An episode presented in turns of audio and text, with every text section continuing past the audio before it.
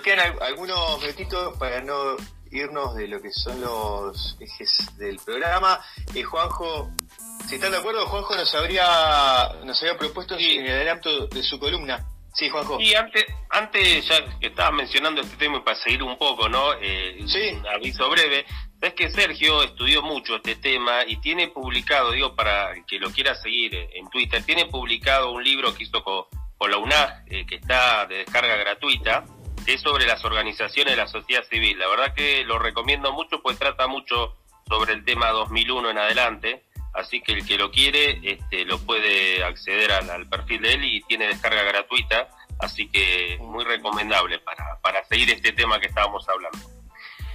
Bueno, sí. respecto, a, las columnas, lo que decía que hoy 14 de diciembre se reunía el, colegio electoral en Estados Unidos y finalmente hace minutos, como se estimaba, eh, ha ratificado el colegio electoral la, victoria de, Biden. Este, ya, ya han emitido los votos y ya eh, Biden ya tiene 304 de los 306 eh, votos que se estima que va a sacar y bueno, los, los que votaron por Trump, se estimaba que iban a ser 232, emitieron de todas formas los votos, con lo cual eh, le están dando legitimidad a todo este proceso. Eh, Trump sufrió varios reveses judiciales, pero el más importante fue el que sufrió de la propia Corte Suprema, que era una demanda que había presentado el, Estado de Texas junto a fiscales y a parlamentarios afines a Trump, pero que la Corte, pese a que tiene mayoría eh, conservadora, ¿no? Porque en septiembre falleció uno de los integrantes de la Corte y, y Trump se apuró para reemplazarlo y poder tener una mayoría ahí, pero bueno, todo esto no le sirvió nada. Eh, la, la, Corte finalmente ni siquiera quiso tratar el tema, dijo que el Estado de Texas no tenía autoridad para representar al resto de los estados, así que Biden hoy es el paso formal que los electores han votado, se van a terminar de contar y formalizar los votos el 6 de enero.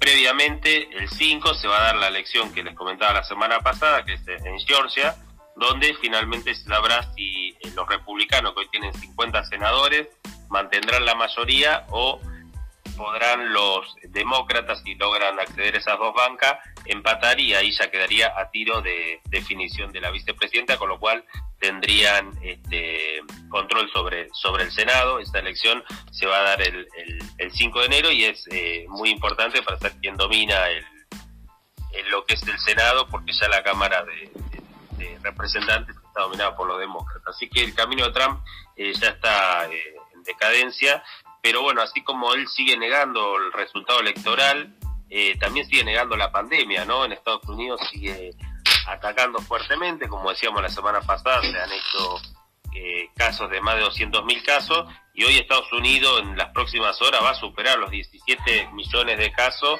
y las 310.000 fallecimientos, ¿no? Es una, una cantidad que, que nadie esperaba o sea, todo esperaba que después de la ola esto bajara, pero sin embargo a la ola le siguió la segunda ola y los casos no paran de aumentar. Hay mucha esperanza en lo que es la vacuna, pero como ocurre en el resto del mundo, esto es progresivo. Recién hoy eh, se aplicaron las primeras vacunas en los Estados Unidos, lo mismo está pasando en, otros países, pero todos saben... ¿En Miami, en Miami, Juanjo, fue que llegaron las primeras dosis? Sí, pero... Florida, perdón, en Estado de Florida. sí. Eh, sí, lo que pasó eh, como dato es que, la aprobó la, el organismo norteamericano FDA, aprobó la vacuna, que era lo que se venía reclamando de, de, Trump, y bueno, se empezó a se empezó a, aplicar a la población. Pero bueno, esto lleva una, una logística, lleva tiempo de vacunación y también lleva tiempo en, en poder inmunizar. Algunos datos de, de Europa están hablando de que la inmunización de toda la, población, haciendo los mejores esfuerzos, se va a dar recién en el segundo trimestre del año que viene, con lo cual los casos este, vamos a soportarlo durante todos estos próximos meses. En Europa ha frenado la, caída que venía de casos, otra vez hay un, leve aumento, este, sobre todo en lo que es el Reino Unido este, que va a seguir con restricciones, también lo, va a hacer Alemania. Y, en nuestra región, aparte de Estados Unidos, también hay por lo que aparece en la segunda ola en Brasil, donde hay regiones de, San Pablo y regiones más pobladas que están muy muy comprometidas con, los casos y con la cantidad de gente que hay internada. Eh, bueno, ahí también hay un problema político donde el presidente sigue negando esta crisis, minimizándola, donde algunos gobernadores tienen esperanza en las vacunas que están eh, desarrollando, este, pero bueno, como dije anteriormente, tampoco la vacuna va a ser una solución mágica en el corto plazo. Y en lo que es Argentina, se ha estabilizado el número, o sea, todo lo que venía a la baja hoy se ha, se ha estabilizado, es decir, no, no, no hemos mejorado los niveles en cuanto a que, a que seguimos bajando, sino en algunos lugares como Capital hay un leve aumento, lo cual era lo que un poco se preveía de que los relajamientos iban a traer eh, mayores casos. Esperemos que esto pueda controlarse y que no, que no derive en una segunda ola más eh, rápido de, lo que suponíamos. Entendemos que no porque ha habido también un alto grado de, contagios en las mayores regiones, pero bueno, este, en lo que es Argentina, la verdad que la cantidad de casos este, dejó de bajar. Eh, sí, por suerte bajan la cantidad de, terapias intensivas y la cantidad de, ocupaciones. Pero ¿Cuánto estamos en Argentina por día? Por día? Mira, eso es muy relativo, eh, por, depende de la cantidad de, de, Por lo menos datos oficiales, por lo menos datos oficiales, no lo que se registra. Sí, sí, datos oficiales. Lo positivo es que estamos en, en, una baja de la positividad. Por ejemplo, ayer que hubo más de 3.000 casos, la positividad fue del 15%, que es lo que se viene dando ah. en, en, los últimos, en los últimos casos. Cuando aumenta la cantidad de, de testeos procesados, aumentan los casos, pero viene bajando mucho la positividad. Eh, hemos tenido eh, temporadas en lo que hemos tenido un índice de positividad mayor al 40%. Bueno, hoy está debajo del 20%, que sigue siendo alto. Lo ideal y recomendable es tenerlo debajo del 10%, pero vamos camino a eso, digamos, a bajar la positividad. ¿Eso tiene que ver con, con qué tiene que ver, Juanjo? ¿Con el, con el clima?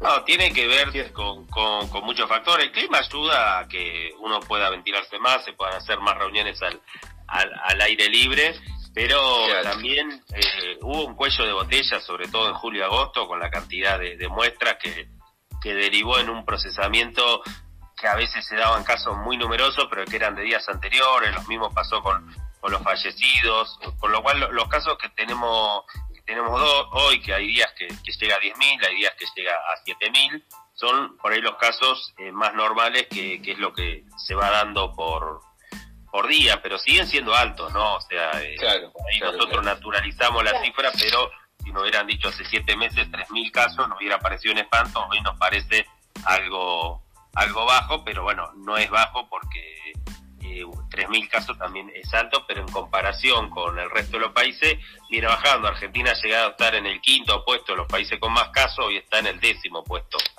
este, en lo que es coronavirus. Bueno, el otro punto que era lo que estuvimos hablando con Sergio, que tiene que ver Con, la, con las pasos, bueno, como bien vos decías, se presentó el proyecto en la Cámara de Diputados del diputado por Tucumán, este, de Yeldin, esto también fue, es uno de los pedidos que le habían hecho los gobernadores cuando hicieron el acuerdo fiscal, tanto de la oposición como de, del oficialismo. Y un poco el interrogante que planteamos es que lo que va a pasar tanto en Cava como en Provincia de Buenos Aires, que son donde concentra la mayor parte del padrón electoral. En Cava, porque bueno, la resistencia de Cambiemos, esas que no se haga, pese a que la mayoría de los gobernadores la quieren suspender, bueno, el ala duro de Cambiemos eh, preferiría mantenerla en las pasos, con lo cual eh, Rodríguez Larreta eh, no, no, ha, no ha manifestado si va a adherir a este pedido.